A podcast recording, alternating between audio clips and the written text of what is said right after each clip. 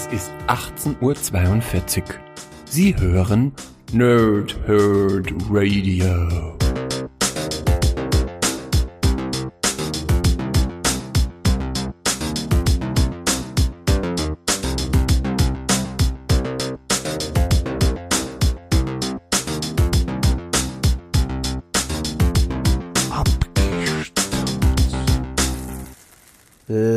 Tage und angenehme Nächte. Mein Name ist Chris und ich spreche gerne in Mikrofone. Wie immer beabgestaubt mache ich das nicht alleine, sondern mit den Umtopeli Venitio Herzurek Urmarak S to the N Sven. Hallo Sven. Wie geht's dir denn heute so?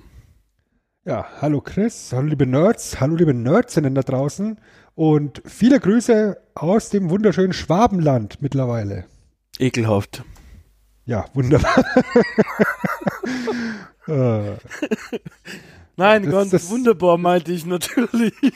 War ja jetzt auch der Aufhänger der letzten Folgen. Ja, da haben sich die Kinder ja schon beschwert. Du sagst, oh, du hast so einen Umzugsstress. Ja, wir sind hier mittlerweile umgezogen. Der gröbste Stress ist, glaube ich, geschafft. Geil. Sprach er und sah die Baustelle im Garten an. Ähm, aber ansonsten, ja, läuft soweit. Und bei ja. dir? Ja, mir geht's auch gut. Äh, Unkraut vergeht nicht natürlich. Na, schlechten Menschen geht's immer gut. Oder was sagt man an der Stelle immer? Also mir geht's gut. Äh, es ist wie immer, fast immer, wenn wir aufnehmen, Freitag. Heute ist der 19. März 2021. Ähm, ich habe neulich drüber nachgedacht, ich glaube, dass wir fast vor einem Jahr unsere Corona-Episode aufgenommen haben, unsere erste. Äh, ja, geil. Ja, da haben wir es auch noch ein bisschen positiv gesehen und gesagt, ja, ist doch alles eigentlich gar nicht so schlimm. Ja, gut. Und grundsätzlich sage ich mal, es ist immer noch nicht alles so schlimm, bloß ja. äh, mir fehlt so ein kleines bisschen die Perspektive, die, das, das Gefühl, dass jemand einen Plan hat. Ja, genau. Der, der, Plan, also man hat, man hat irgendwie nicht das Gefühl, dass irgendjemand einen Plan hat hier. Das ist äh, richtig. Das ist auch das, was mich am meisten nervt. Aber gut. Gell, kann man nichts machen oder wenig machen. Beziehungsweise im September kann man was dagegen machen. Aber das, das ist wieder ein anderes Thema. Äh, bisschen davon muss man sagen, dass 50 Prozent des aktuell hier on-air sich befindlichen Teams mittlerweile geimpft sind. Das ist korrekt.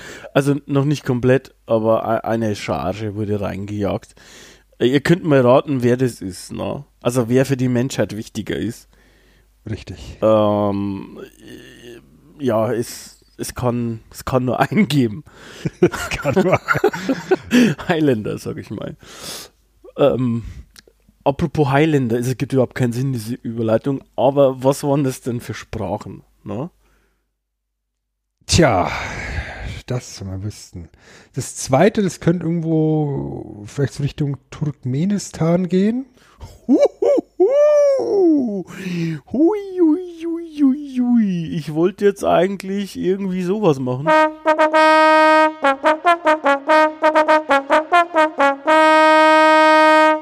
Aber es passt auch nicht ganz, weil es, es ist mehr so ein, ein innerliches. Ja, ja. weil es stimmt schon. Äh, Turkmenistan. Also es ist Turkmenisch. Ja, ja, das ist cool, komplett. Cool, cool. No. Und beim ersten ich, ich weiß immer, dass du, dass du dich gerne so ein bisschen auf dem afrikanischen Kontinent auch äh, bedienst Klar. bei den Sprachen. Mhm. Ich würde vermuten, das ist Buli. Das ist fast richtig. Es ist Xohosa. Und äh, das ist das auch ist eine zweite Vermutung ist auch gleichzeitig ein südafrikanisches Volk, das sprachlich gesehen gehört diese Sprache zu dem Stamm der, des Bantu, der Bantu-Sprachen. Und angeblich ist dann irgendwie der Name dieser Sprache bezieht sich auf den Häuptling äh, oder auf einen Häuptling in ihrer Geschichte und sie selbst bezeichnen sich wohl als Amaxos, Amaxosa. ähm, ja, eine ganz spannende Sprache, weil die nämlich sehr, sehr viele Lautelemente drin hat, also so Klicklaute. Ne? Ähm, ja, also für westliche alte weiße Männerohren äh, sehr ähm, fremdartig hört sich das an. Um, dementsprechend habe ich es natürlich auch komplett richtig ausgesprochen wieder einmal. Und Natürlich. ich bin auch froh, dass man Pumper der Herzen, das ist nämlich das, was wir immer, was ich hier immer übersetze am Anfang, Pumper der Herzen, äh, dass man das auch in alle Sprachen übersetzen kann, tatsächlich. Es ist halt einfach so, der Pumper der Herzen ist ein globaler Typ. Ein reiner globaler Typ. ist mehr auch ein Feeling. Ich glaube, es ist mehr, es ist mehr ein Gefühl anstatt Ja, ein Du, Ausdruck. du, du musst den Pumper fühlen. Ja. So ist das nämlich. Ich glaube auch. Vor allem, wenn man Natascha heißt, muss man den fühlen. den Pumper der Herzen. Naja, äh, meine Witze waren auch schon mal besser. Aber nicht viel. Nicht, viel. Das ist die erste gute Nachricht. Die zweite gute Nachricht ist, dass wir jetzt langsam ins Thema reinschlittern, denn ihr da draußen, ihr hört nämlich gerade live oder aus dem Podcatcher eurer Wahl abgestaubt. Ähm, und wir sind bei der Episode Nummer 37 und wir sprechen heute über Gaming-Zeitschriften. Das ist die Überschrift, die wir uns gegeben haben. Aber wie immer erklärt uns Sven an dieser Stelle, was wir denn eigentlich genau damit meinen oder was wir heute genau besprechen wollen. Ja, ähm, eines der, man möchte es fast sagen, Relikte unserer Jugend. Videospielzeitschriften ist ein Thema, was wir hier noch gar nicht äh, beleuchtet haben in unserem wunderschönen kleinen Format. Das ist richtig. Wir machen es natürlich auf die altbekannte Art und Weise, dass wir uns jeder eine Zeitschrift rausgesucht haben, ähm, auf die wir unseren Fokus heute richten wollen. Aber ich glaube, wir haben beide auch noch so einen kleinen Nebenkriegsschauplatz. Jeder hier vorbereitet. Ja, Und Also, ähm, ich schon. Du auch, sehe ich, ja, okay. Ich auch, ja. Und was ich jetzt als allererstes mal von dir, von dir wissen wollte, Chris, ähm, warst du ein, ein regelmäßiger Videospielzeitschriftenleser oder Oh ja. Eher nur gelegentlich oder, oder warst du jemand, der sich dann auf, auf eins festgelegt hat, auf ein Heft oder, oder zwei oder wie auch immer? Oder, Äh, oder warst du so, so, ein- so ein Themenhopper? also, ich war im Prinzip in meiner Erinnerung ein Junkie, mehr oder weniger. Nee, Junkie ist übertrieben, aber ich habe schon ähm, sehr der nächsten Veröffentlichung ähm, bestimmter Hefte entgegengefiebert. Einfach weil das äh, ja zu einem Großteil halt meine einzige Informationsquelle war oder einer der wenigen Informationsquellen war dann später. Man muss auch sagen, das hört sich zwar ähm, ja komisch an, aber auch Anfang der 2000er hatte ich jetzt noch nicht mega gutes Internet oder so.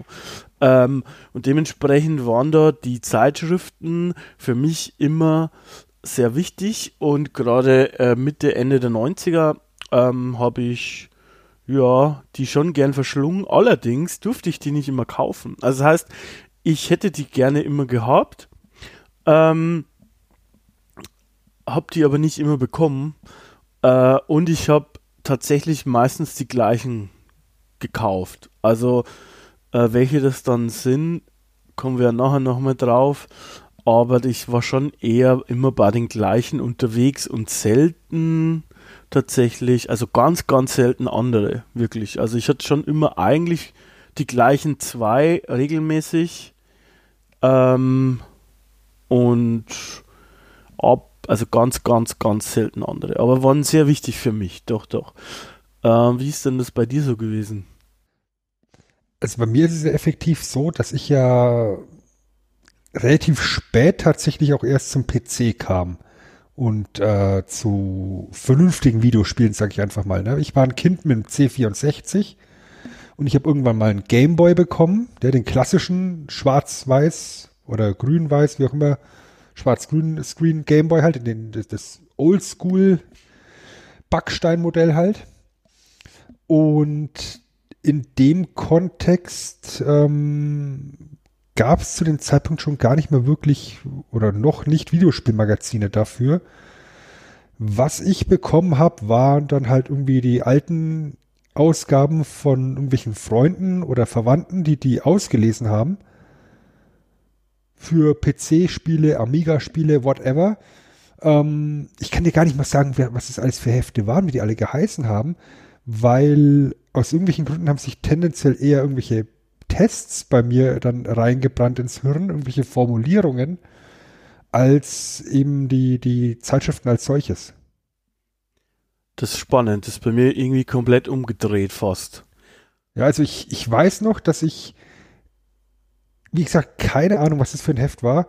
Da war ein Test drin zu Space Hulk auf dem PC, den fand ich sehr beeindruckend, ja, weil, weil dieses Alien und Space Marine Thema sehr, sehr spannend war. Ja. Und kurioserweise ein Test von L. Fish. Sein Aquariumssimulator. Und er ist nur deswegen hängen geblieben, weil sich der Redakteur in dem Bericht oder in dem, in dem Test so, so ausgelassen hat drüber, dass du bei deinem 386er mindestens einen mathematischen Koprozessor benötigst, weil ansonsten kannst du in der Ladezeit vom Spiel schon mal ein echtes Aquarium kaufen gehen. Fra Ja. Frag mich nicht, warum das hängen geblieben ist, aber genau dieser Test, der, der, den, den kriege ich nicht aus dem Kopf raus. Ich habe auch ein paar Sachen, die mir sehr stark hängen geblieben sind. Ähm, es ist aber, das sind auch viele Sachen relativ spät, vor allem für Abgestaubt-Verhältnisse relativ spät. Ich habe mir trotzdem nicht nehmen lassen, heute äh, darüber zu sprechen. Einfach weil es trotzdem schon äh, irgendwie, naja, neun oder zehn Jahre her ist. also ähm, es, es kratzt noch an der Möglichkeitsgrenze, sag ich mal. Ähm, aber ich habe im Nachhinein natürlich viele der alten Helden kennengelernt, ähm, die heute auch immer noch irgendwie, naja, verehrt werden oder auch immer noch Sachen machen. Also sowas wie Boris Schneider-Jone zum Beispiel, ne, fällt mir ein, der mir persönlich als erstes äh, als Kugelblitz über den Weg gelaufen ist, also als Xbox Deutschland-Chef, der dann wie Major Nelson einen eigenen Kanal hatte und, und dann sozusagen irgendwie da äh, Tipps gegeben hatte, einen eigenen äh, Blog hatte und das war, das war ganz, ganz cool gemacht, was er da gemacht hat. Und ähm, auf der Games Convention ähm, war da auch mal, was weiß ich noch, da war ich auch dort. Und ähm, Heinrich Lenner zum Beispiel oder oder noch so ein paar andere, ne? Jörg Langer, da da gab's ein paar so, so Pioniere, ja, die das auch geprägt haben und da war dann ja am Anfang auch die Grenze teilweise fließen, ja, wie Boris Schneider-Jone, da haben wir lustigerweise ja letzten Podcast, also letzten abgestaubt darüber gesprochen, weil der hat ja dann plötzlich von sich aus einfach äh, LucasArts Spiele übersetzt, im Prinzip. Ähm, und die dann, ähm, ja, war dann die offizielle Übersetzung äh, von ihm. Und, und generell zieht sich das so ein bisschen durch, dass so Redakteure ähm, auch ja fast schon Stars waren in der Bubble. Also ich kann mich noch gut erinnern an meine ersten Games Convention Besuche. Ähm, also auch noch in Leipzig. Ich war zum ersten Mal auf der Games Convention in der auf der zweiten ähm, der zweiten Ausführung. Da war ich noch nicht volljährig und da waren die ganzen GameStar-Redakteure zum Beispiel, das waren absolute Stars. Ne? Bei denen am Stand, da ging es halt ab. Und äh, das, das war irgendwie so. Irgendwie auch seltsam, aber ich glaube, das ist auch irgendwo der Videospiel-Nerd, oder?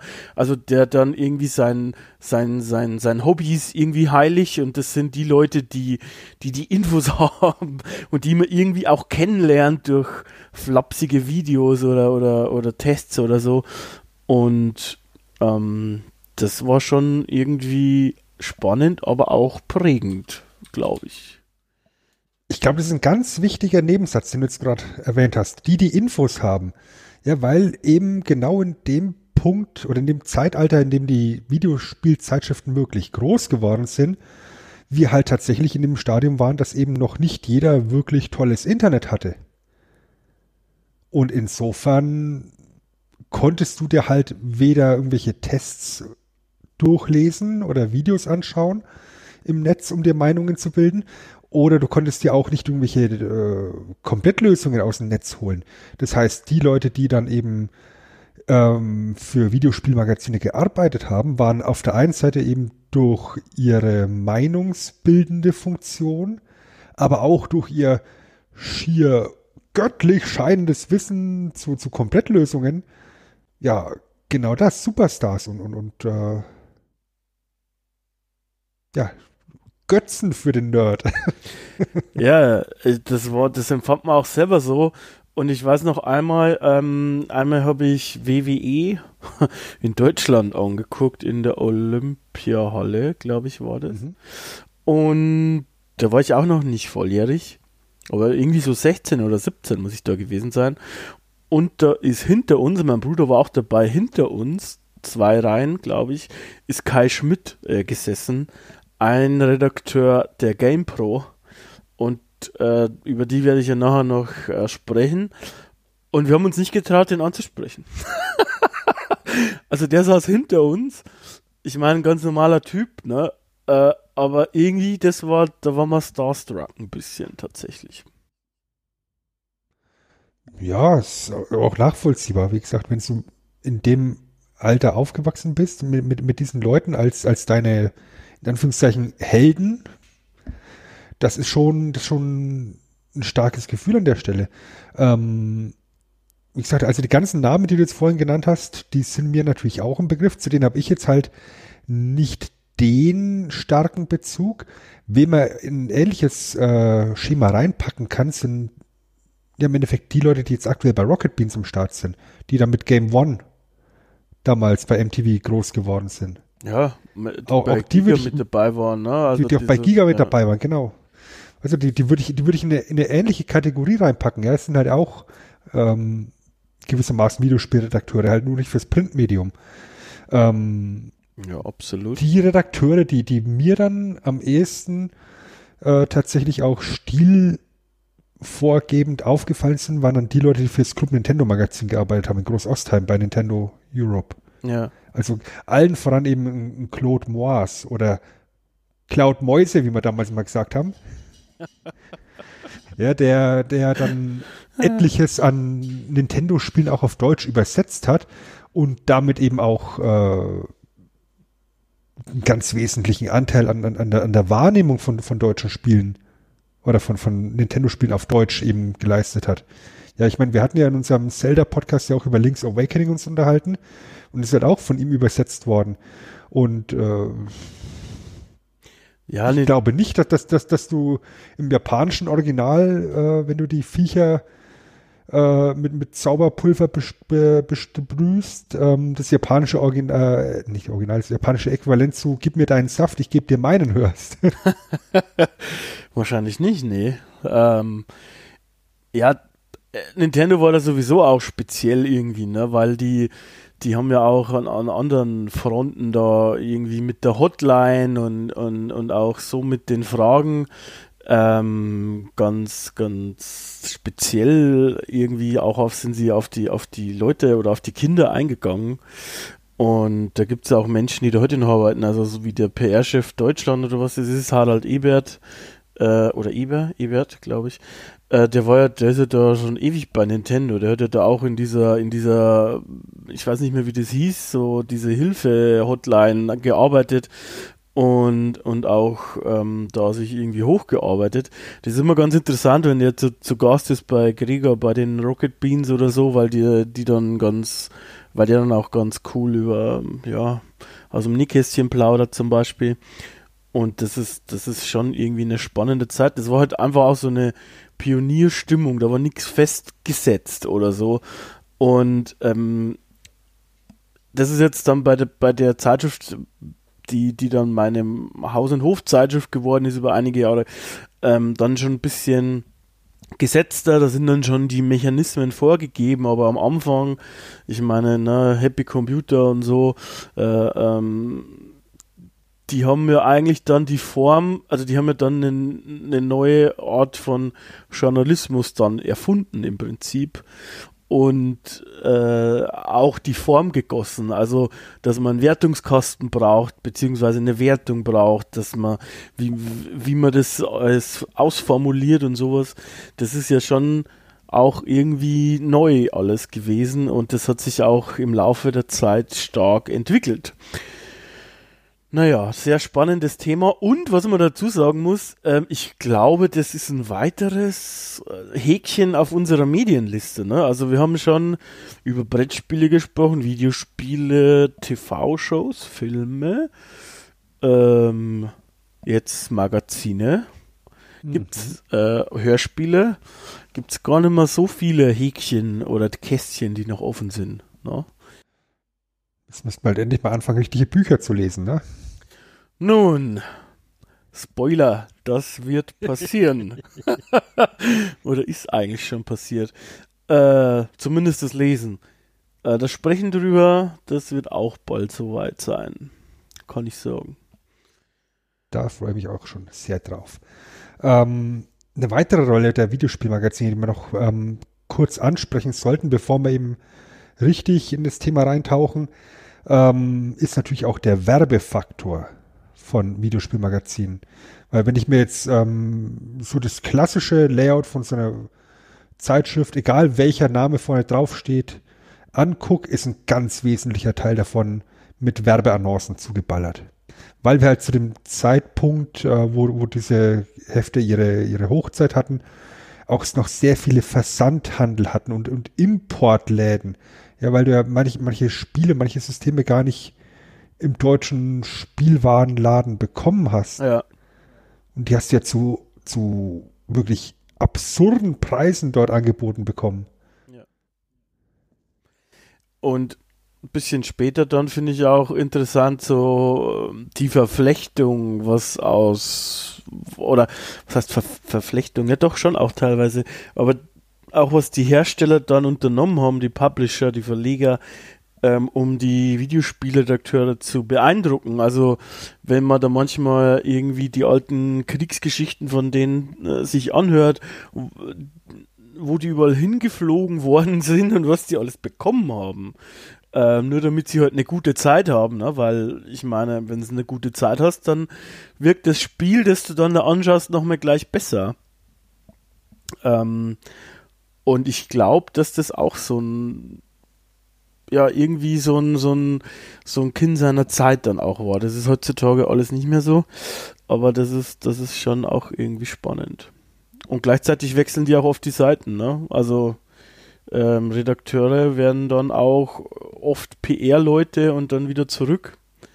Ähm, Gibt es auch nicht in jeder Art von äh, Journalismus, dass das so hin und her springt eigentlich. Mhm. Gut. Gut.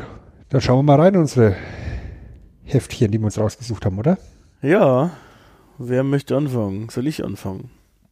Ich, ja, wenn du möchtest, kannst du gerne loslegen. Ja, und äh, wenn ich loslege mit den Videospielen oder Videospielmagazin, ist es so, äh, dass ich, muss ich dazu sagen, ich ähm, war eigentlich schon sehr früh fasziniert von Videospielen. Es ist nur so, dass meine Mutter relativ streng war. Liebe Grüße an der Stelle. Ähm, by the way, ich habe da ganz absurde Erinnerungen, weil ähm, ich habe als Erinnerung, als ich ganz, ganz klein war, also so erste Erinnerungen an Tele 5 und so, Saber Rider, da war ich ja wirklich vielleicht maximal vier, ne? drei, vier. Ähm, da kann ich mich so schemenhaft dran erinnern. Und in der, in der Erinnerung durfte ich tagelang vor dem Fernseher einfach sitzen. Später dann war das alles relativ streng. Ich hatte, glaube ich, nur eine oder zwei, eine Stunde vor dem Fernseher oder sowas und ich durfte keine Videospiele spielen. Ich durfte zum Beispiel diesen Batman Animated, die Animated Series anfangs nicht gucken, ne? Äh, weil die zu brutal ist für Kinder hat sich meine Mutter sehr damit beschäftigt. Äh, das Ganze hat natürlich ein bisschen so meine Leidenschaft für Videospiele nach hinten verschoben, weil Kollegen, also Freunde, hatten natürlich alle Super Nintendo. Ich durfte keinen haben. Heißt aber natürlich nicht, dass ich nicht bei denen gezockt habe. ähm, mein Vater hat uns dann einfach mal so, da hat er Ärger dafür bekommen, äh, ähm, Gameboy gekauft. Ähm, ich glaube, da hatte er keine gute Zeit. Äh, was ich damit sagen möchte in Bezug auf Videospiele und Videospielmagazine dann vor allem, dass ich es dann doch langsam irgendwann ähm, auch spielen durfte. Langsam aber sicher hat sich das dann eingeschlichen über einen Amiga, der da schon 100 Jahre alt war und dann über einen PC, den sich mein Vater gekauft hat, den ich auch zum Spielen benutzen durfte, hat sich das dann eben langsam aber sicher eingeschlichen und damit auch die Videospielzeitschriften. Und Sven, wir haben ja vorher Links ausgetauscht, ne? Und ich habe dir den, den Link äh, geschickt zur Ausgabe ähm, oder zum Cover von der ersten Bravo Screen Fun, glaube ich. Mm, die habe ich damals auch noch auf meiner da gehabt. man muss sagen, das ist äh, interessant. Einfach, und ich habe da gar nicht die, die, erste gesendet, sondern einfach nur alle, aber wir können uns ja die erste anschauen. Und du musst jetzt sagen, wenn man sich das anschaut, das ist so typisch 90er. Es ist ultra bunt. Es ist alles schief, es sind verschiedene Schriftarten, es ist alles komisch freigestellt, die Leute, die freigestellt sind, die leuchten und es ist, es ist einfach ab, gefahren und ich muss sagen, da die Erstausgabe war wohl 4,97 und ich muss da relativ bald dabei gewesen sein, dass ich die gekauft habe, beziehungsweise bekommen habe. Ähm, und ich muss sagen, die Screen Fun war mein Einstieg. Ähm, ich war sehr lange dann treuer Leser, tatsächlich. Aber so im Grunde ist es ein bisschen die, ähm, na, äh, ein kleines Stiefkind der Videospielzeitschriften, glaube ich. Also es ist eher so ein bisschen, wie sagt man, ähm, so wie Modern Talking oder so. Man gibt es nicht zu, dass man es gelesen hat. weißt du, was ich meine? So ein Guilty Pleasure. So ein Guilty Pleasure, das war das Wort, genau.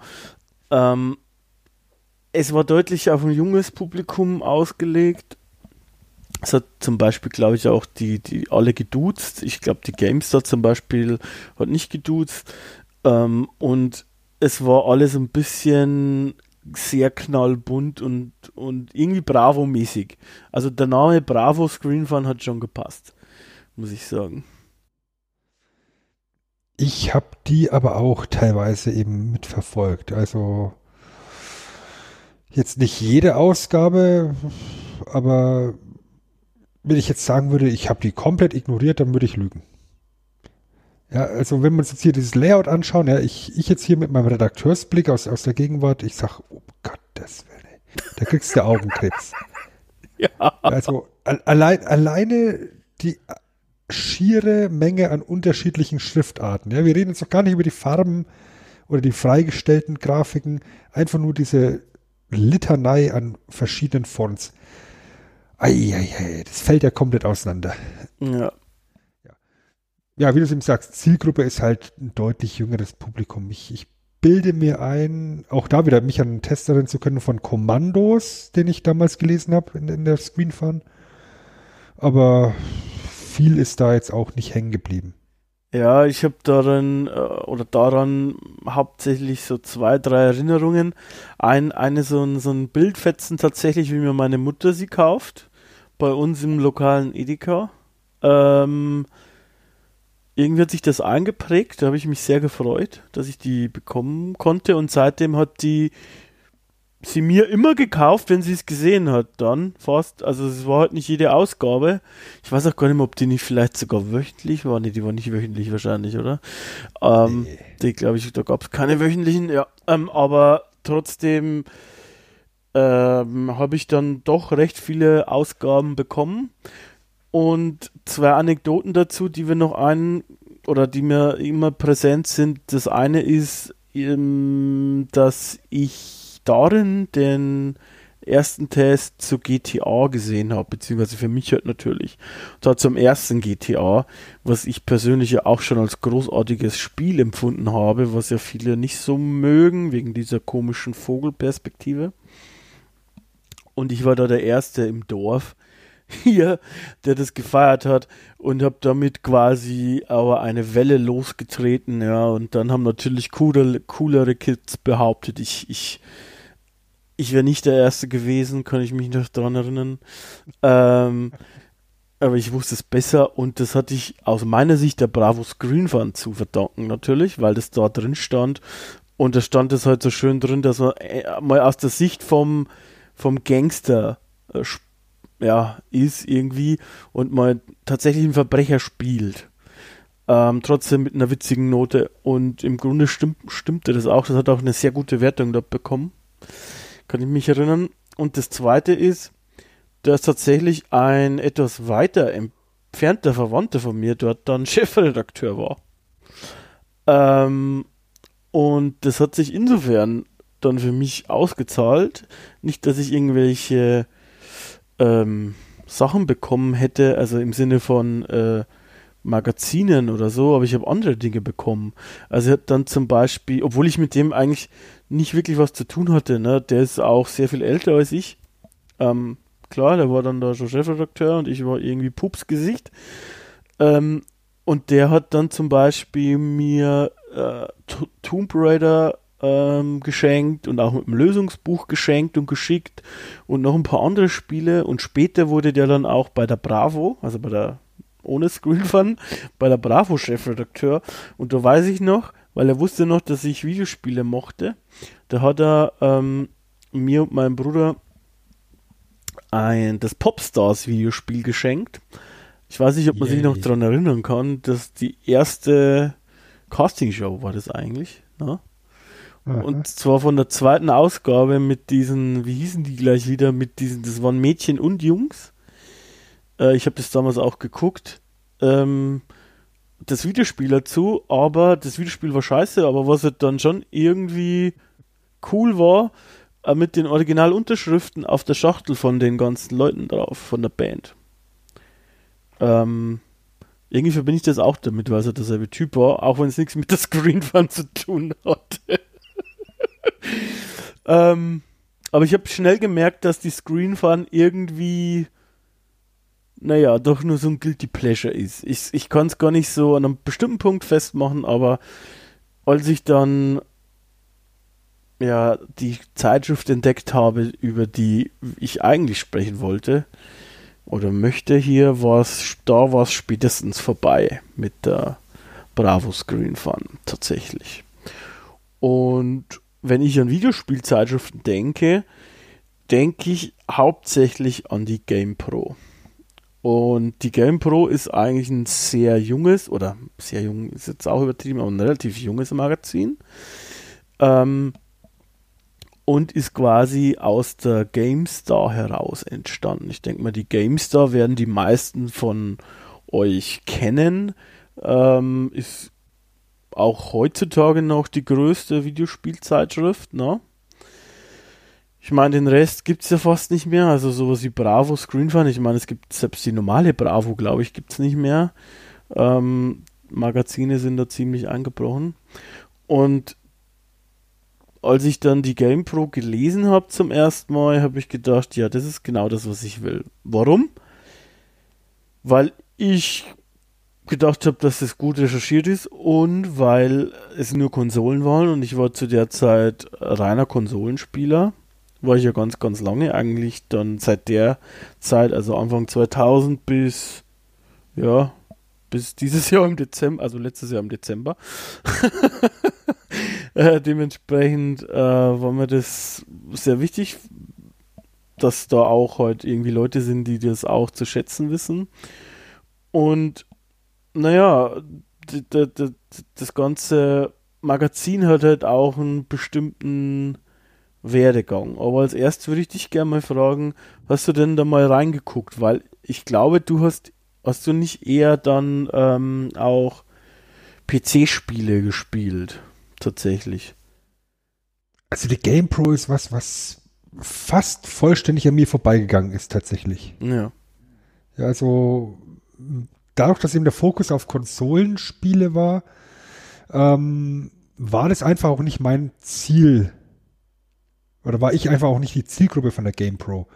Was mich immer tendenziell eher abgeholt hat, war, wenn du bei einem Spiel noch irgendwie ein Goodie dabei hattest. Oder bei einem, bei einem Heft noch ein Goodie dabei hattest. Eine CD oder eine DVD mit irgendwelchen interessanten Programmen drauf. Ja. Ja, da kommen wir dann eben dann nachher auch zu dem Magazin, äh, was ich mir jetzt heute rausgesucht habe. Aber was zum Beispiel da eben auch in, in, in ähnliches Schema passt, ist ja sowas wie die äh, Computerbildspiele zum Beispiel. Ja. Ja, die halt ähnlich wie die Bravo Screen Fun jetzt auch nicht so mega geil ist oder mega geil war. Ähm, ein paar nette, Be äh, sagen wir so, im Vergleich zur Screen Fun ist es natürlich äh, die Hochpunkt der Seriosität, die wir da haben mit der Computerbildspiele. Ja. ja, also auch schon vom, vom, vom Layout her.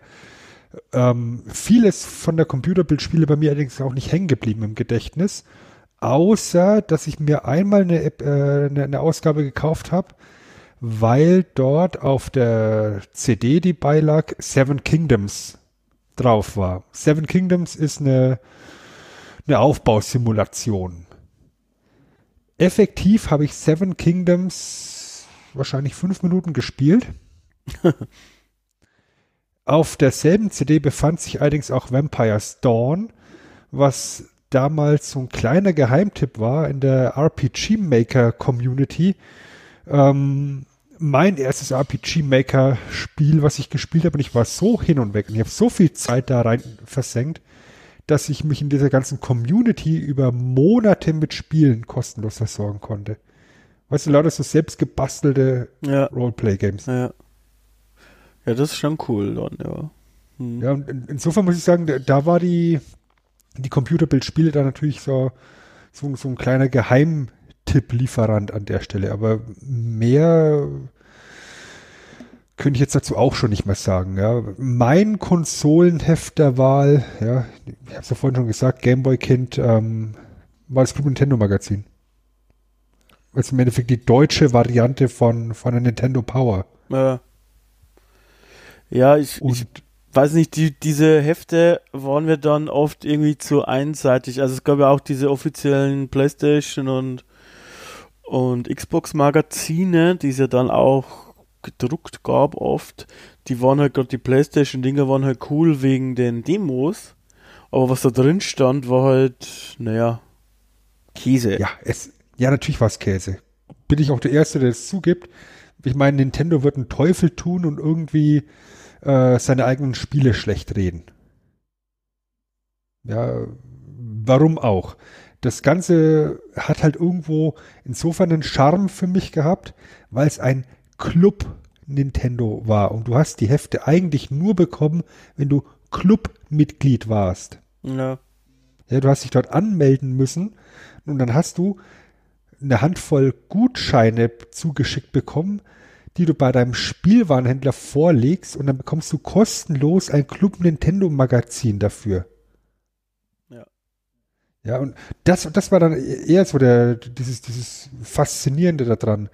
Ja, und dann habe ich bei uns im Ort so einen kleinen Spielwarenladen entdeckt und äh, ging dann mit meinem Gutschein dahin und, ja, und dann sagt er, den, den kannst behalten, den brauche ich nicht, äh, die nimmt eh keiner, die ganzen Hefte und hat mir einen kompletten Karton in die Hand gedrückt.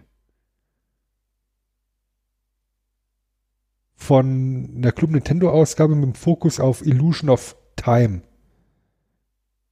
Und dann denke ich mir, okay, das verticke ich jetzt auf dem Schulhof. Sowas drauf quasi. Hat nur keiner gewollt.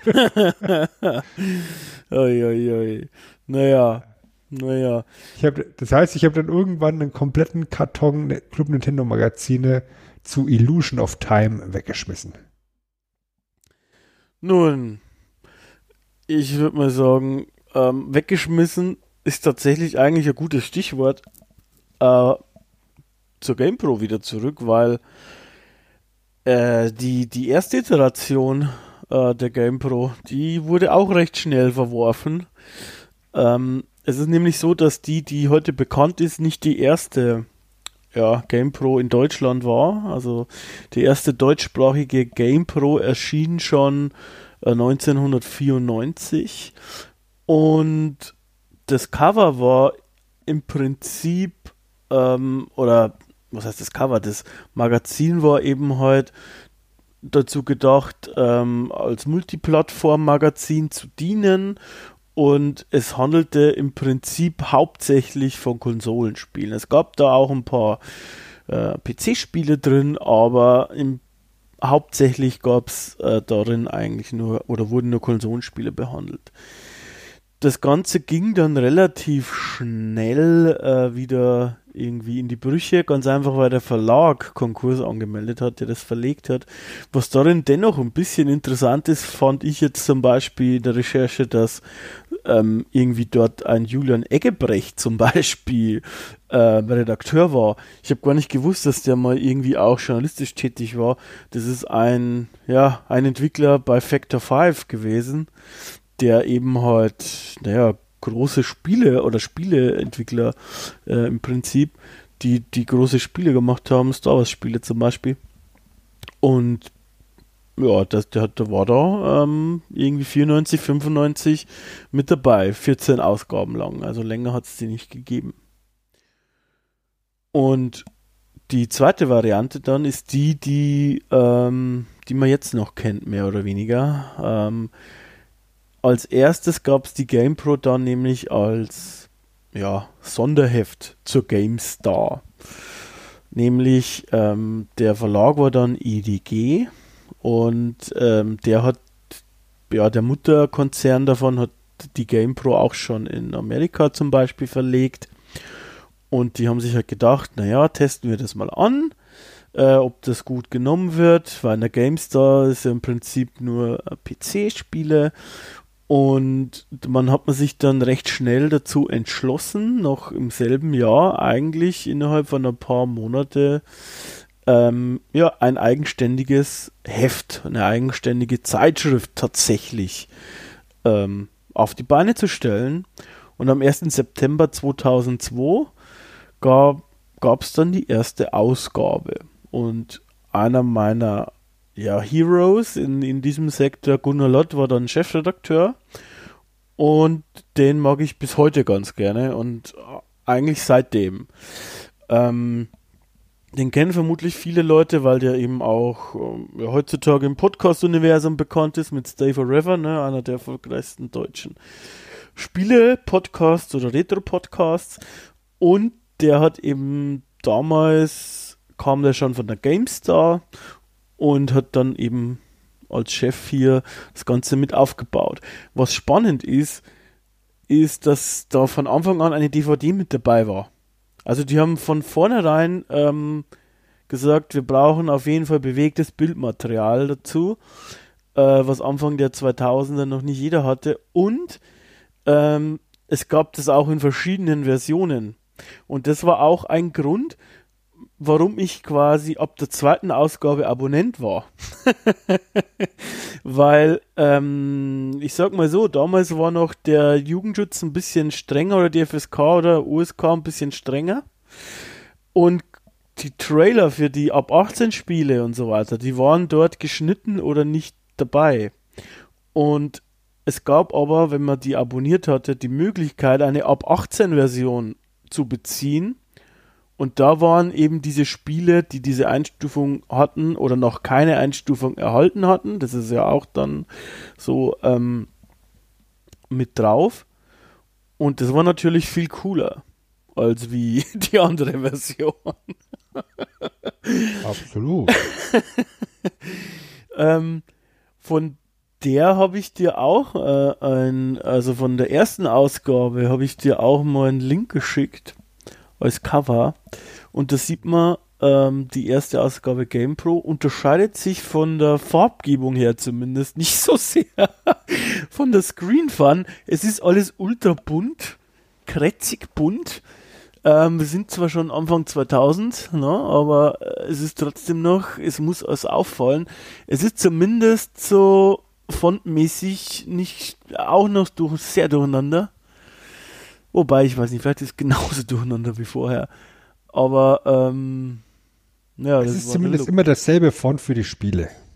Das ist richtig, ja, ja. Ja, also das äh, geben ihm mal zugute. Ja. Und ähm, was für mich das Heft eben halt neben den Redakteuren, da komme ich nachher noch mit drauf, auch besonders gemacht hat, war tatsächlich auch ähm, die Art, wie sie große Stories präsentiert haben. Also sie hatten ja immer einen ähnlichen Aufbau. Also das heißt, ich weiß nicht, ob das heutzutage auch noch so ist tatsächlich, aber ich vermute mal, es gab zum Beispiel immer eine Titelstory, wie hier eben halt, da steht hier Nightfire, ne? Ähm, oder Tekken 4 Turok Evolutions und diese, diese Titelstory wurde über, über sehr viele Seiten, auch mit sehr großflächigen Screenshots beleuchtet, aufgeschrieben und meistens dann gab es auch mehrere Meinungen dazu, was ich auch immer toll fand, weil das Tolle an so einem ähm, Videospiel oder so einer Zeitschrift ist natürlich, dass du die Redakteure kennenlernst. Ähm, auf einer Ebene, wie die eben Spiele bewerten. Und dadurch kannst du eigentlich feststellen, wer irgendwie dein, dein Geschmack entspricht oder ähm, wie, was dir dann eben gefällt. Also es kann ja zum Beispiel sein, du weißt, naja, Gunnar Lott, ähm, der mag ähnliche Art von Rollenspiel wie ich. Wenn der sagt, das ist cool, dann ist die Chance recht hoch, dass, ähm, dass mir es auch gefällt. Und das ist ja eigentlich auch so ein Vorteil von so einem Magazin, würde ich sagen das ist auch noch genau die Herangehensweise, wie ich halt heutzutage mein Wrestling beziehe. Mhm. Ja, wo ich mir auch ein, zwei Wrestling-Journalisten rausgesucht habe, ähm, die einen ähnlichen Geschmack haben wie ich. Und wenn die sagen, lass mal lieber die Finger von der Show, dann äh, vertraue ich auf ihr Urteil. Und wenn sie sagen, das ist äh, mega gut, dann werfe ich da auch mal ein Auge drauf. Ja. Und, und das ist eben halt das Nette, wie die die Titelstory gestaltet haben, ja, weil die dann da eben halt nicht nur diese, die, die Meinung und den Longtext von dem einen Redakteur haben, sondern meistens von mehreren. Und gleichzeitig war dann aber auch äh, vor allem später, am Anfang jetzt noch nicht so, aber später dann Hintergrundbeiträge mit dabei. Also zur Titelstory gab es dann nicht nur übers Spiel, sondern auch manchmal Hintergrundbeiträge und das fand ich immer ultra spannend. Ähm, das ist auch übrigens meiner Meinung nach noch äh, die Daseinsberechtigung, was heißt, natürlich hochgegriffen, aber sagen wir mal, ähm, ein Weg, solche Magazine interessant zu halten, nämlich über solche recherchierten großen Beiträge, die auch ein Stück weit zeitlos sind, weil mit News und sowas und Tests wird es wahrscheinlich schwieriger, alleine eine Zeitschrift heutzutage zu halten. Ne? Ja, vor allem, weil das Medium Print immer langsamer ist als das Internet. Und genau. insofern, wenn du heutzutage irgendwie ein Medium, also ein Printmedium noch rausbringen willst und erfolgreich rausbringen willst, dann brauchst du ein Alleinstellungsmerkmal. Ja. Ähm, also die Titelstory fand ich immer cool. Äh, dann gab es oft auch kleinere so Stories noch dazu, so eine zweite Titelstory, sage ich mal. Die Tests waren auch sehr unterhaltsam. Ähm, also teilweise. ähm, und wie gesagt, fand ich mich halt in, in dem Geflecht der Redakteure recht schnell zurecht. Ähm, es gab ein paar, die fand ich richtig gut, also Gunnar zum Beispiel, André Horn, zum Beispiel Henry Ernst, zum Beispiel, der leider schon gestorben ist, recht überraschend. Das habe ich auch erst in der Recherche gelesen, dass der leider schon von uns gegangen ist. Das hat mich tatsächlich Kennst du das, wenn es irgendwie, du kennst ihn nicht persönlich natürlich, aber irgendwie so, du hast ihn ständig gelesen und gehört und keine Ahnung, auch mal auf der Games Convention getroffen und irgendwie so, what the fuck, der war noch nicht mehr 50 und was soll das? Äh, ja. Denkst du, du kennst ihn irgendwo halt? Ja, und irgendwie so, das, das weiß ich nicht, da habe ich aufgehört zu recherchieren an dem Tag und irgendwie diesen Laptop zugeklappt, da hat es mir gereicht, keine Ahnung. Einfach doof. Ähm, und natürlich fand ich auch den Magazinteil tatsächlich sehr gut. Also es gab immer so eine Retro Hall of Fame, die hat auch Henry betreut dann oft und die Leserbriefe fand ich gut. Warum? Weil die waren auch teilweise sehr humoristisch und bissig beantwortet von der Redaktion. Das fand ich immer lustig. Ähm, und es gab aber auch Teile, die mich nicht so interessiert haben. Also zum Beispiel die Technik. Also ich bin eigentlich Technik begeistert, das kann man schon sagen, aber irgendwie fand ich immer, der war da ein bisschen fehl am Platz. Also bei Konsolen und so, da ist halt nicht so klar, du hast verschiedene Peripherie und sowas und von mir aus noch Fernseher und keine Ahnung. Ähm, wobei zum Beispiel meinen ersten Flatscreen-Fernseher habe ich anhand von der GamePro-Empfehlung gekauft. Vielleicht muss ich es doch revidieren. Ähm, aber da gab es auch ein paar Sachen, auch die News zum Beispiel, die waren immer dann zu langsam dann recht schnell, ja, weil so 2003 oder 2004 hat ich hatte dann zumindest schon ISDN, ne? Und, und, und dann war oft irgendwie andere Seiten auch schneller mit den News als wie ähm, im, im Magazin. Und der große Teil war natürlich auch die DVD. Und da musst du, da muss man ganz klar sagen, da ist das berühmteste, ähm, was die DVD mit zustande gebracht hat, neben den nebenbei so Quatschdingen, wie sie auch die GameStar gemacht hat. Ich meine, die ist ja bis heute äh, noch berühmt, gibt es ja diese Ausschnitte mit diesem Raumschiff GameStar, wie das hieß. Ähm, sowas mhm. ähnliches haben die hier auch gemacht, aber trotz alledem das berühmteste ist der Testcheck. Und das hat irgendwann von, von André der Henry übernommen, Henry Ernst. Und der hat einfach so sau dumm und blöd diese schlechten Spiele fertig gemacht. richtig, richtig beißend kommentiert, weil im Testcheck waren quasi alle Spiele zusammen versammelt, die kein eigenes Testvideo bekommen haben und so hat quasi eigentlich hat jeder Test sein Video bekommen und nur die Spiele, die in der Regel zu schlecht waren, das war der Grund, keinen großen Artikel zu bekommen, ähm, haben, waren dann im Testcheck vereint. Und von daher war das immer natürlich ein, ein Sammelsurium von besonders bescheuerten Spielen, die er eben so suffisant kommentiert hat. Es gibt auf YouTube einen Supercut ähm, von allen Henry Ernst Testchecks ich kann nur mal raten, da mal kurz reinzuschauen, um so ein Feeling dafür zu bekommen. Und äh, das war wirklich großartig und den habe ich mir immer sofort reingezogen. Kann ich mich erinnern? Ich habe die, die, die, die GamePro, wenn die kam, habe ich aufgerissen, habe ich äh, durchgeblättert und dann habe ich den Testcheck reingemacht. Und äh, das war immer köstlich. Fand ich super. Habe ich mir gerade mal notiert, müssen wir nachher mal reingucken. Ja, mach das mal ruhig, mach das mal. Aber ich erinnere mich an, an eben Computerspielzeitschriften aus meiner Jugend, weißt du, aus diesem ominösen, äh, da hast du ein ausgelesenes Heft, ich brauch's nicht mehr äh, Phase, wo eben dann auch diese, diese Bereiche waren, wo ja, Spiele mit Wertungen zwischen 40 und 60 Prozent gelandet sind. Ja ja, die halt keinen richtigen Test verdient haben, in Anführungszeichen, weil sie einfach zu kacke waren oder einfach noch nicht kacke genug waren, dass man, dass man sie wirklich elaboriert zerreißen kann. ja, das ist auch immer schlecht. Also wenn, wenn, wenn das so dazwischen drin ist, ne, weil äh, wenn es richtig scheiße ist oder so trashig, kannst du zumindest noch was daraus machen, aber ja, ne, wenn es das nicht hergibt, ist natürlich auch doof irgendwie. Naja. Ja. Gut. Ähm, ansonsten glaube ich, weiß ich nicht was, das so halbwegs mittlerweile verlegt äh, oder wird die GamePro gibt es immer noch.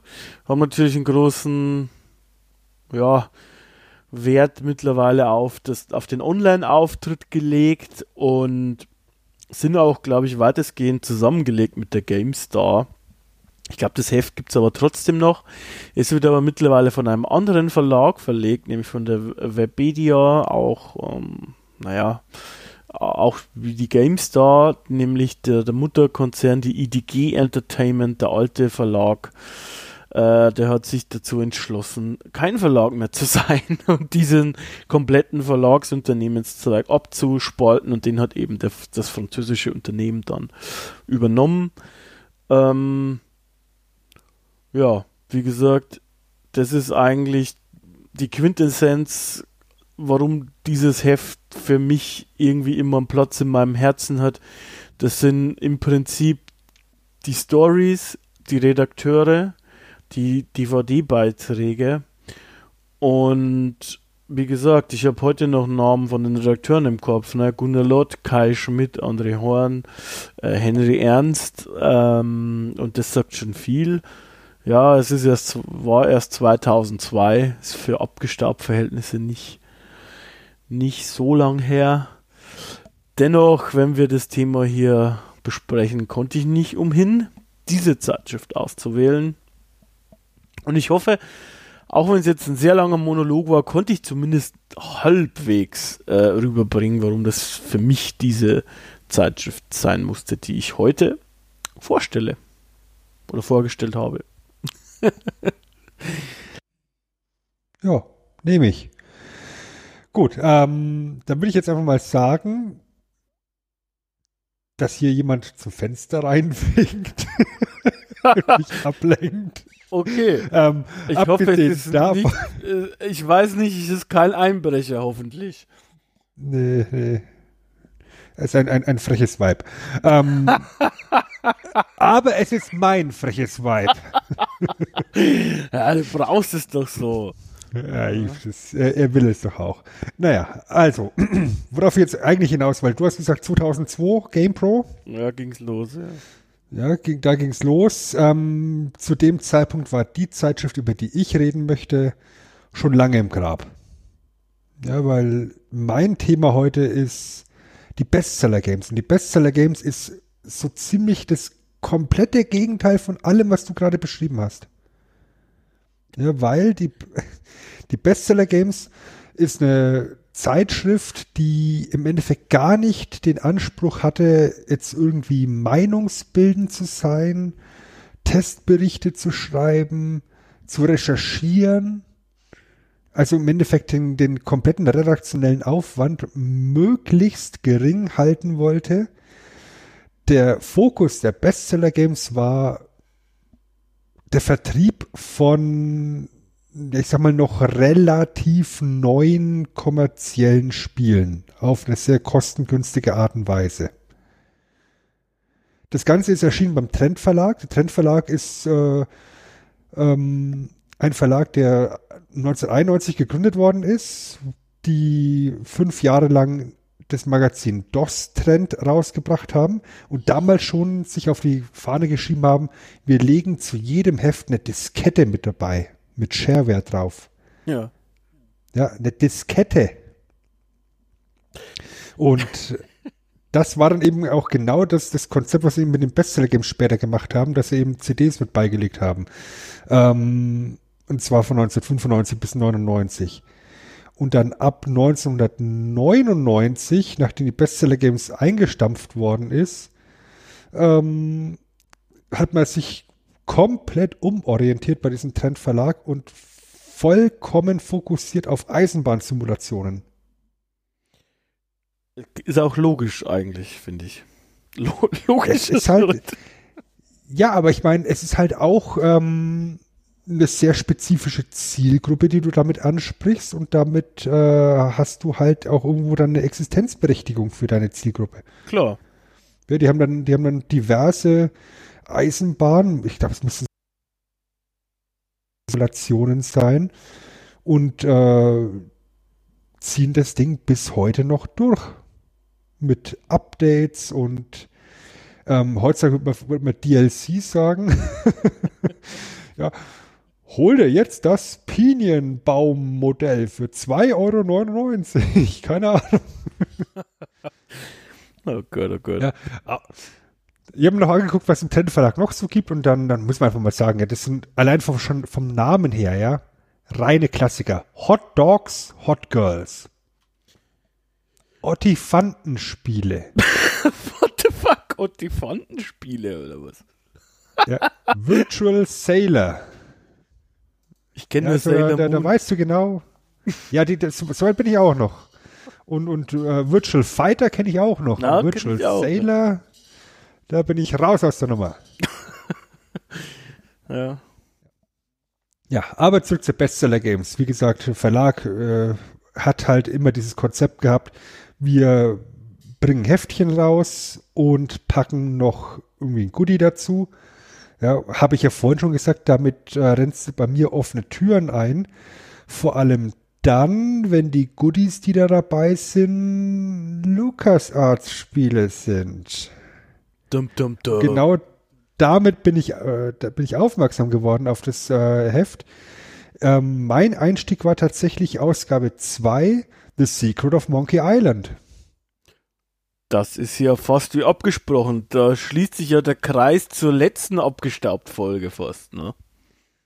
Mhm. Der wird sich auch gleich noch weiter schließen, weil die Bestseller Games war zu ihrem, äh, zu, während ihrer Lebensdauer tatsächlich so erfolgreich, dass es diverse Ableger tatsächlich noch gab und Varianten von den Bestseller Games, die dann auch sehr kreativ äh, noch benannt worden sind. Bestseller Games Gold. Ähm, das waren dann höherwertige Spiele, wo Ausgabe 1 Day of the Tentacle war. Nun. Und damit haben wir den Kreis jetzt endgültig geschlossen. ja, für Leute, die es unerhörterweise nicht wissen, wir haben in der letzten Abgestaubt-Episode über The Secret of Monkey Island 3 gesprochen und über Day of the Tentacle. Es ist ja fast so, als ob wir das geplant hätten, Sven. Tja, als ob. so, und, und grundsätzlich ist es dann so, dass ähm, diese Bestseller-Games über den Ladentisch gegangen sind für 9,99 D-Mark. Ja, steht dann auch schön auf dem Slogan, auf, auf dem Cover vorne mit drauf. PC-Spiele Vollprodukte, übrigens auch ein sehr schönes Wort, ja, PC-Spiele Vollprodukte. Vormals oft über 100 D-Mark, jetzt fast geschenkt. Aber heute auch nur fast. Aber halt auch nur fast. Ich meine, wir müssen ja auch von was leben. Ja, es gibt ja so, so hässliche Dinger namens Rechnungen, die uns zugeschickt werden. Ja. ja. Wie gesagt, dann gibt es die Bestseller Games Gold. Das waren halt dann, wie gesagt, höherwertige Spiele, die es dann für 14,99 verkauft haben. Eine Bestseller Games Collection, was auch höherwertige Spiele waren, zum Preis von 19,99. Und die Bestseller Games Special, wo du dann auf einer CD mehrere Vollversionen drauf hattest. Also nicht nur ein Spiel, sondern mehrere für 1980. Ah ja. Mhm. Ja, und grundsätzlich hat man es dann immer so gemacht, dass du zusätzlich zu den Spielen, die da auf CD gebrannt waren, noch diverse Demos halt bekommen hast. Und was halt ein ganz, ganz großes Kriterium war, auch aus meiner Sicht das Ganze sehr aufgewertet hat, war, dass du in jeder Ausgabe auch so, so ein Cover hattest zum Ausschneiden, dass du es auf CD, in eine CD-Hülle packen kannst. Ja, dass du nicht Ah, einfach ja, irgendwo ja. jetzt Mhm. so eine nackte CD in einer nackten Hülle rumliegen hast, sondern dass du eben schön dein Cover ausschneiden kannst und einbasteln kannst und mit, mit, mit Rücken auch, ähm, dass du diverses Bonusmaterial noch mit dazu bekommen hast. Ähm, hat das Ganze auch aufgewertet, also in jedem Heft mindestens eine Komplettlösung noch dazu. Und ich habe dir jetzt gerade auch noch den Link geschickt zur ersten Ausgabe der Bestseller Games. Ja. Ja, er, erste Ausgabe Bestseller Games war Indiana Jones und der letzte Kreuzzug.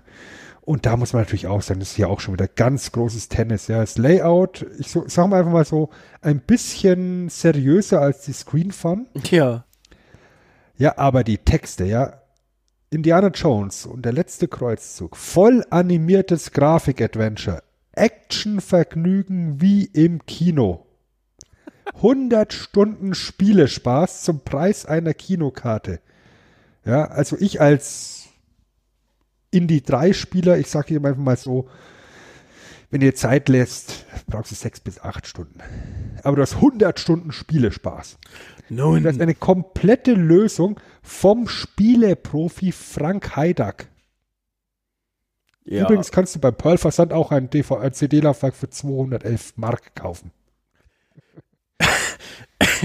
Äh, aber was, was ich dich da mal fragen wollte, also äh, Anmerkung dazu, dieses Bestseller Games, das sieht eigentlich aus wie WordArt. Tatsächlich, wie diese eine Wordart-Schrift ähm, irgendwie. Ja, ja, absolut. ähm, warum kennt eigentlich auch jeder Wordart? Ist auch mal so eine Frage, die man beleuchten sollte.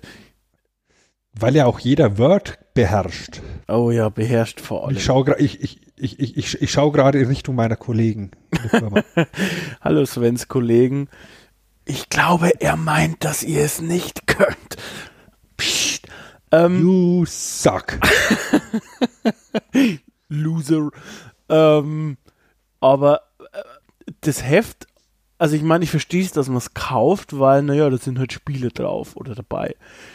Hast du da aber auch die Artikel dann gelesen? Also ich meine, was für Artikel waren da drin? War da auch zum, zu jedem Spiel und zu dem Hauptspiel auch so eine Art Test oder so drin? Oder, oder nur die Komplettlösung? Ja, Test, oder? Test nicht wirklich, weil ich meine, wir reden jetzt hier immer über, über Retro-Spiele, die da vertrieben worden sind. Ja. Ich war zu dem Zeitpunkt, als die Bestseller Games bei mir auf dem Radar rückte, schon sehr retromäßig angehaucht was meinen Spielegeschmack anging. Okay. Ja, und ähm, was du da drin hattest, war dann eben, jetzt bleiben wir hier beim Beispiel Indiana Jones, eine komplette Lösung des Spiels. Du hattest das zum Spiel gehörige Gral-Tagebuch, was du brauchst, um, um, um Rätsel zu lösen. Aber ich meine, das hätte man auch einfach heutzutage wahrscheinlich als Download irgendwo angeboten. Die haben dir das wirklich ausgedruckt. Ja das, das, das war tatsächlich echt liebevoll aufbereitet, die ersten, äh, ich sag mal, 20, 25 Ausgaben. Ja, bei Monkey Island hattest du einen Kopierschutz mit dabei und dann waren eben zwei Schablonen zum Ausschneiden beigelegen, dass du den Kopierschutz machen kannst. Also die, die haben sich da tatsächlich ein bisschen was äh, einfallen lassen, um diese, um diese Coverspiele eben ordentlich äh, an den Mann zu bringen. Was auch ein ganz großes äh, Feature war, war, dass die meisten Spiele auch direkt von CD spielbar waren. Ohne größere Installationsaufwände, ohne größere Konfigurationsaufwände. Ich meine, wenn wir uns jetzt an äh, MS-DOS-Zeiten zurückerinnern, ja, da war es teilweise schon ziemlicher Krampf, so ein Spiel mal zum Laufen zu bekommen. Ja, musstest vielleicht auch eine Bootdiskette erstellen und deine Config Sys anpassen und deine Auto-Exec Bug Auto-Exec Bug, ja, Bug, ja. Ja, wir, wir haben's, wir haben's ja alle damals gemacht und wir haben's, glaube ich, alle scheiße gefunden. Und Gut. da war es schon sehr charmant, dass äh, die Bestseller-Games, die da eben da so eine komfortable Lösung geboten hat. Ja. Die haben dann auch auf ihrer äh, CD dann eben auch ihren, ihre so diverse Demos noch gehabt und zum Beispiel auch immer irgendwie noch ein Adobe Reader mit dabei, falls du noch nicht irgendwie die Möglichkeit hast, PDFs anzugucken. Fand ich, war eine nette Geschichte damals. Was mich auch gerade so ein bisschen Man, flasht, ist, dass hier auch der Pearl-Versand erwähnt wird, tatsächlich. Irgendwie. Äh, also, dass den schon so lange gibt, habe ich nicht irgendwie auf dem Schirm. Ja, also nicht nur, dass der erwähnt wird, sondern ein ganz wesentlicher Teil von dem Heft, also gerade für der Schlussphase von dem Heft, ist dann auch ähm, ein Abschnitt, der heißt die Spiele zur CD und ähm, ist dann jeweils eine Kurzbeschreibung zu, zu jeder Demo, die da auf dem, auf, auf dem CD mit drauf ist, mit direkt Bestellnummer beim Pearl-Versand und riesengroßen Preisschild jeweils. ja, das ist schon witzig. Ja, und dann hast du auch direkt hier schon den Bestellschein, den du, den du dann nur noch ausfüllen musst. Es ist auch schon voreinge voreingetragen, dass du ein, ein Leder-Etui zur CD haben möchtest für 12 D-Mark. Ja. Ja, also es ist halt, wie gesagt, null redaktioneller Inhalt oder so gut wie kein redaktioneller Inhalt. Das ist ein reines Vertriebsheft. Hat mich zu dem Zeitpunkt aber auch überhaupt nicht gestört, weil ich eben diesen Fokus auf die Goodies hatte. Ja. Ja, also wir haben, wir haben jetzt hier ähm, mit Peter Strobel auch einen Namen, der ist mir jetzt äh, von, von den Redakteuren her nicht wirklich geläufig. Ich weiß nicht, sagt der dir noch irgendwas? Ist der nee. dir noch mal irgendwo über den Weg gelaufen? Kenne ich nicht. Ähm, wie gesagt, es ist scheinbar dann auch nichts, was hängen geblieben ist. aber grundsätzlich ging es darum ja auch gar nicht. Ist halt, wie gesagt, der, der komplette Kontrast zur GamePro, die da eben wirklich recherchiert hat, meinungsbildend war. Diesen Anspruch hat die Bestseller Games nie gehabt. Die Bestseller Games war immer nur ein Medium, um nochmal irgendwo ein paar Euro zu verdienen oder ein paar D-Mark zu dem Zeitpunkt zu verdienen und äh, im Endeffekt veraltete Spiele nochmal irgendwo ähm, an den Mann zu bringen. Und man muss einfach auch sagen, die Auswahl der Spiele, die ist gar nicht mal so schlecht. Ja, also die ersten zehn Ausgaben der Bestseller Games, ja, das ist im Endeffekt so ein, so ein Who is Who von MS-DOS Spieleklassikern, ja. Das war Indiana Jones Teil 3. Das ist Secret of Monkey Island. Might and Magic 3, Might and Magic 4, Battle Isle, Indiana Jones 4, ähm, Monkey Island 2, Leisure Suit Larry 5, Erben der Erde. Das sind alles echt ordentliche Spiele zu dem Zeitpunkt gewesen. Ja. ja später kam nur noch sowas wie, wie Mad News, SimCity, Das schwarze Auge, Pirates Gold. Du kannst dich echt nicht beschweren, wenn, wenn du eben so, so Retro-Gamer bist. Nee, gar nicht. Äh, das ist auch völlig legitim. Äh, da gab es viel mehr Schundzeug äh, tatsächlich. Ähm, von daher ist das alles völlig okay. Was ich witzig finde, ja, ich habe das gerade nebenbei rausgefunden, dass der Pearl-Versand auch tatsächlich dafür gegründet worden ist. Äh, im, für einen Trendverlag äh, Shareware zu verkaufen. ähm, ja. Und, und äh, die Hefte, die sind echt gut angekommen. Ja. Ich habe jetzt auch im, im Rahmen der Recherche mir so ein bisschen äh, Feedback dazu durchgelesen und äh, du hast kaum irgendjemanden, der sich negativ über die Bestseller-Games äußert. Zumindest nicht über die Bestseller-Games in ihrer Hochphase.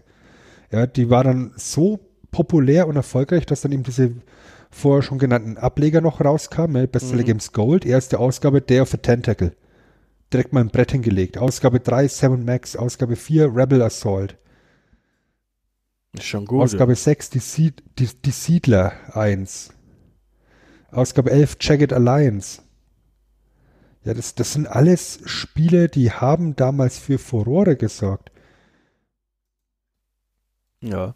Ja, oder dann in der, in, der, in der Collection, ja, da hast du dann halt mehrere Spiele drauf. Da waren dann halt teilweise schon ein paar Graupen dabei. Aber da hast du dann halt dann das Ganze auch mal so themenmäßig gehabt. Hier Eishockey-Manager und Bundesliga-Manager Professional zusammen.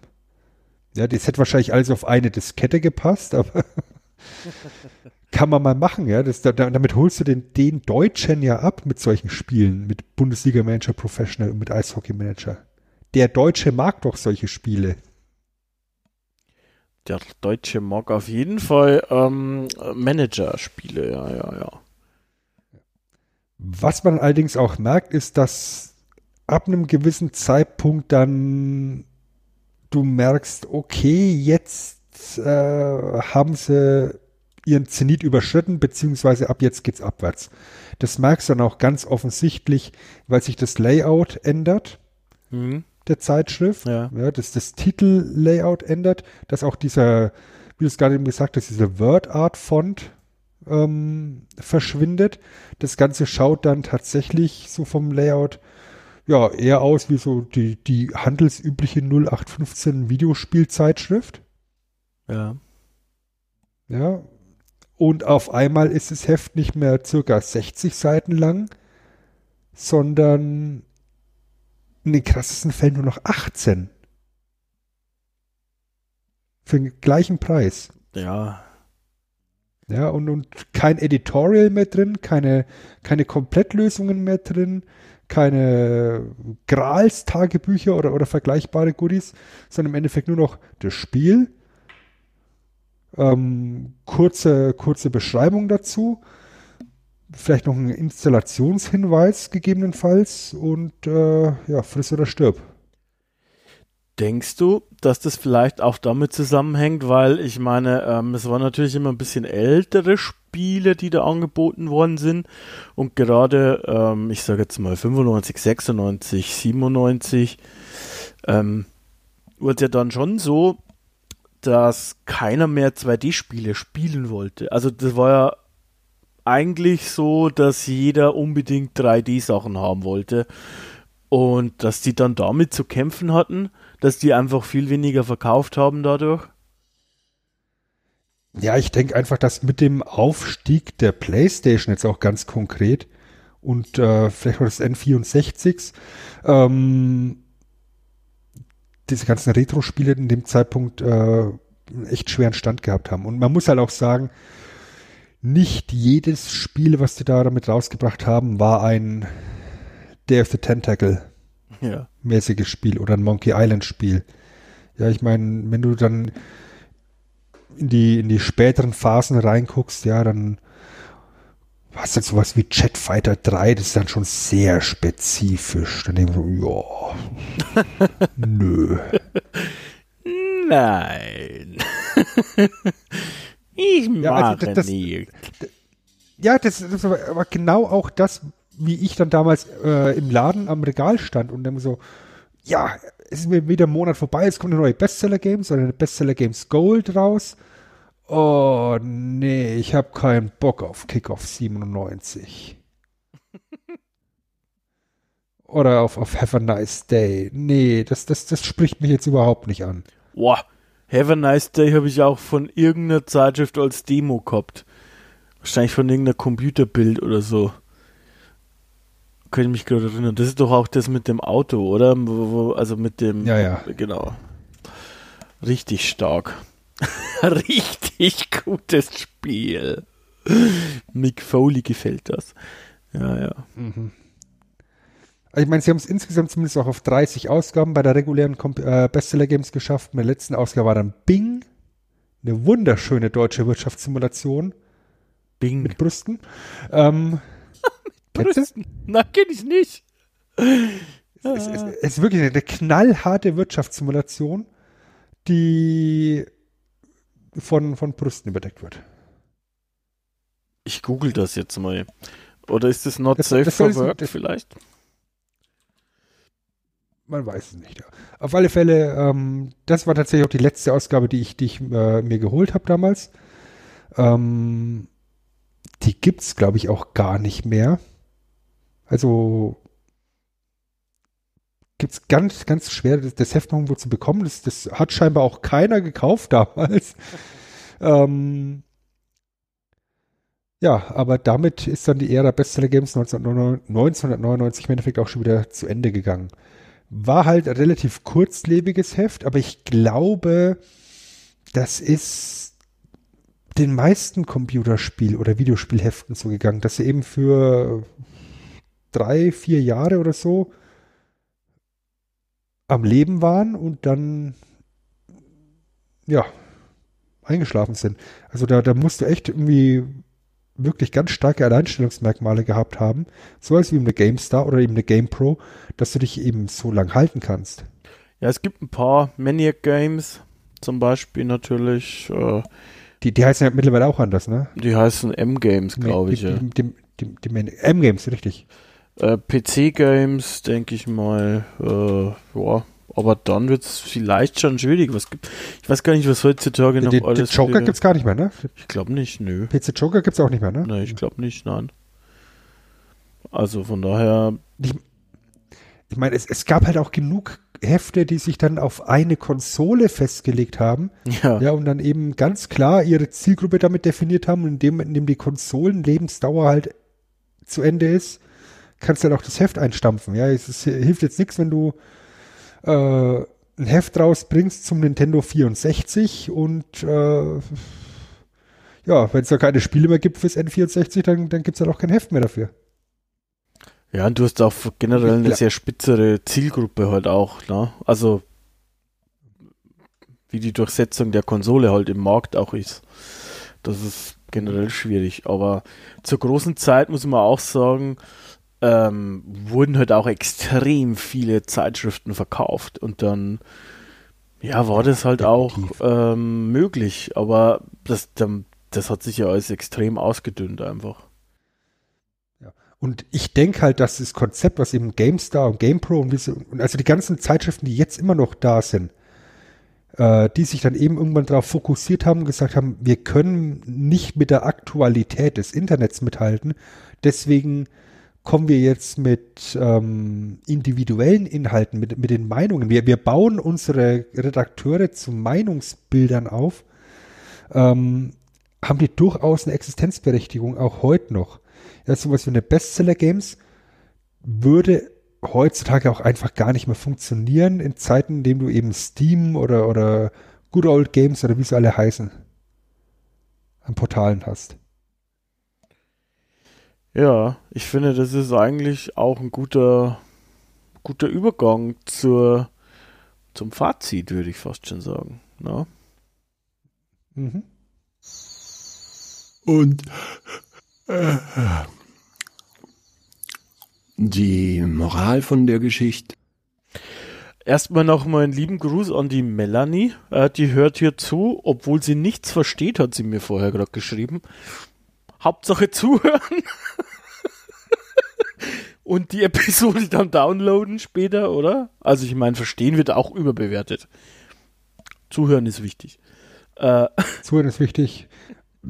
Gut, gut finden wäre auch nicht verkehrt. Auf alle Fälle Grüße an die Melanie. Und ansonsten, naja, ich finde, du hast eigentlich schon das Richtige gesagt. Ähm, gerade Magazine generell, finde ich persönlich, haben noch eine eine, eine hohe Daseinsberechtigung, wenn sie eben halt sich losgelöst vom Zeitgeschehen präsentieren. Und ich gehe da eigentlich fast schon für mich persönlich so weit, sowas wie auch wie Zeitungen oder so. Na, also ich zum Beispiel habe auch die Zeit abonniert, das ist eine wöchentliche äh, Tages, also keine wöchentliche Tageszeitung. Sehr schlau, Christian. Sehr, sehr schlau.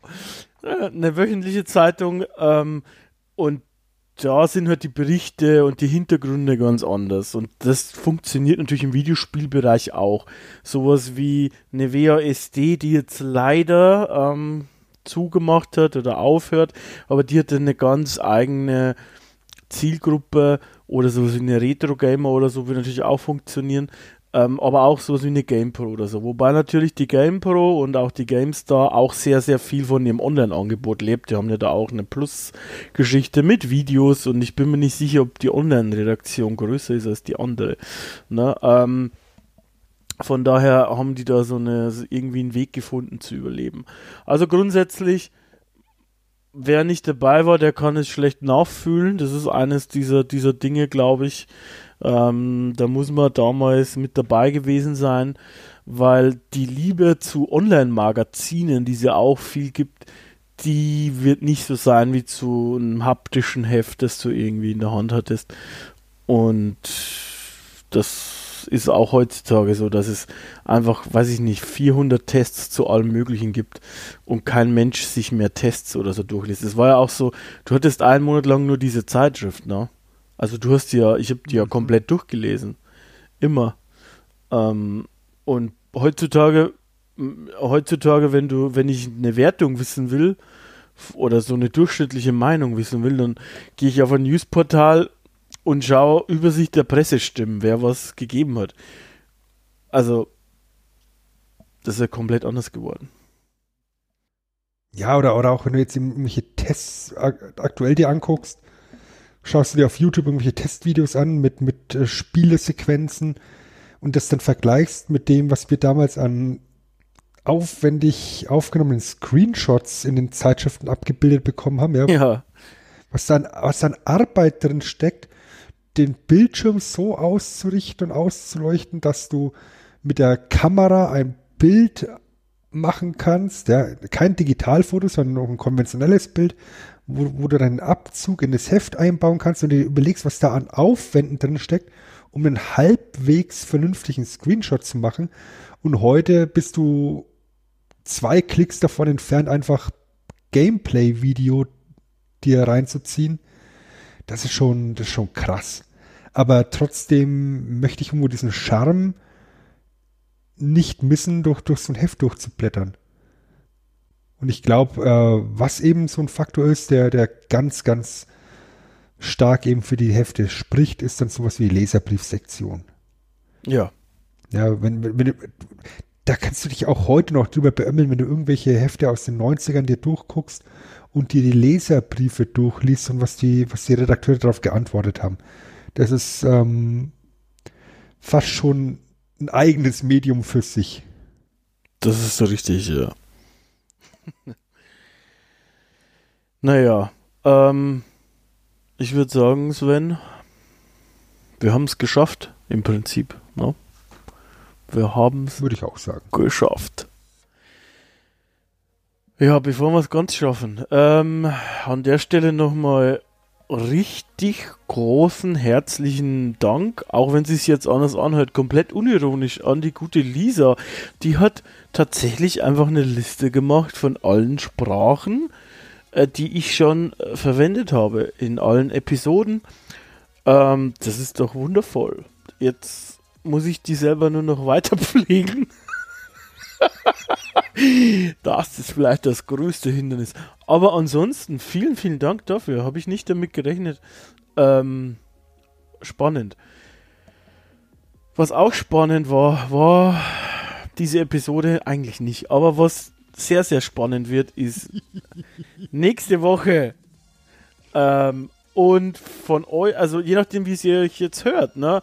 Wenn ihr live zuhört, wie Lisa, Melanie, Stefan, René, äh, Robert und all die anderen, äh, dann in einer Woche. Wenn ihr aber diese Sache hier, diesen Podcast aus der Dose hört, was ich vollkommen okay finde, dann in zwei Wochen gibt es nämlich eine Premiere. Und zwar eine Premiere, die mir persönlich sehr stark am Herzen liegt und ich glaube die auch, oder? Ich bin, wie sagt man so schön, heiß wie Frittenfett. Ich habe so Bock auf dieses neue Format. Ich befasse mich seit Wochen im Endeffekt mit kaum noch was anderem in meiner Freizeit. das gefällt mir. Dann haben wir wieder so eine Interviewsituation. Du bist der, der sich auskennt und ich frage dumme Sachen. Ähm, ja. Und zwar. Wie immer halt hast du es genau richtig gemacht, denn wir werden abtauchen. Wir lassen diese ganze Corona-Scheiße hinter uns, sperren uns für, weiß ich nicht, sagen wir mal, eine Stunde wird wahrscheinlich nicht reichen, sagen wir zwei Stunden ein, ähm, denken an nichts und werden abtauchen. Und wir tauchen ab in die Welt des dunklen Turms Ihr werdet erfahren, was es mit meiner Begrüßung auf sich hat, die ich jetzt schon 37 Episoden lang durchziehe. Und warum das alles? Nämlich wird es eine Reihe bei uns geben, die sich nur mit dem dunklen Turm beschäftigt, erstmal in Staffel 1 abgetaucht. Und die beginnt in zwei Wochen. Das wird wundervoll. Wir werden ähm, erst einmal Sehr so einen kleinen wundervoll. Überblick euch bieten. Äh, werden noch nicht sofort komplett ins Detail gehen, aber im Laufe der Zeit werden wir das machen. Das wird also nicht nur eine Episode sein, die sich mit dem dunklen Turm beschäftigt, sondern eine komplette Reihe. Ich denke, wir werden. Wie lang die Reihe wird, schauen wir mal. Einige Weil ja. ich glaube, da kann man einiges, einiges äh, bereden. Palavern möchte man fast sagen. Palavern, muss man Und sagen. ich möchte fast sagen, Chronologie muss nicht zwingend gegeben sein. Wir werden einfach da thematisch uns da das zusammenwurschteln, wie es uns gefällt, wie, es uns, wie wir es für, für logisch erachten. Aber nächste Woche dann erstmal ein Einstieg in die Welt des dunklen Turms und danach geht's weiter. Ja, weiter geht's leider nicht mehr jetzt mit diesem Podcast. er ist vorbei. Nein.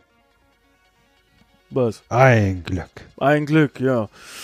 Ein Glück. Aber zu guter Letzt muss ich, möchte ich, darf ich natürlich noch unserer Petra Fröhlich des Twitter Games danken. Nämlich der guten Nick. Die hat nämlich ähm, wieder mal dafür gesorgt, dass ihr auf Twitter über uns Bescheid wisst. Ne? Und vielen Dank für deinen Einsatz dabei. Ihr könnt uns auf alle gängigen Pod Podcast-Plattformen dieser Welt hören. Und natürlich auch mit einer Bewertung unterstützen. Das hilft uns weiter. Warum? Naja, gut, seien wir ehrlich, wir möchten schon auch gehört werden. Und Bewertungen helfen dabei natürlich. Zudem hilft dabei auch die heilige Dreifaltigkeit im Jedi-Zeitalter, nämlich liken, kommentieren und share, sharen, sharen. Warum habe ich eigentlich bei diesem sch obligatorischen Schlussmonolog immer einen Sprachfehler drin? Warum ist das so? ein, ich weiß es nicht. Können wir da nicht was machen? Entweder, entweder ist es eine Schlussphobie, wie auch immer das heißt.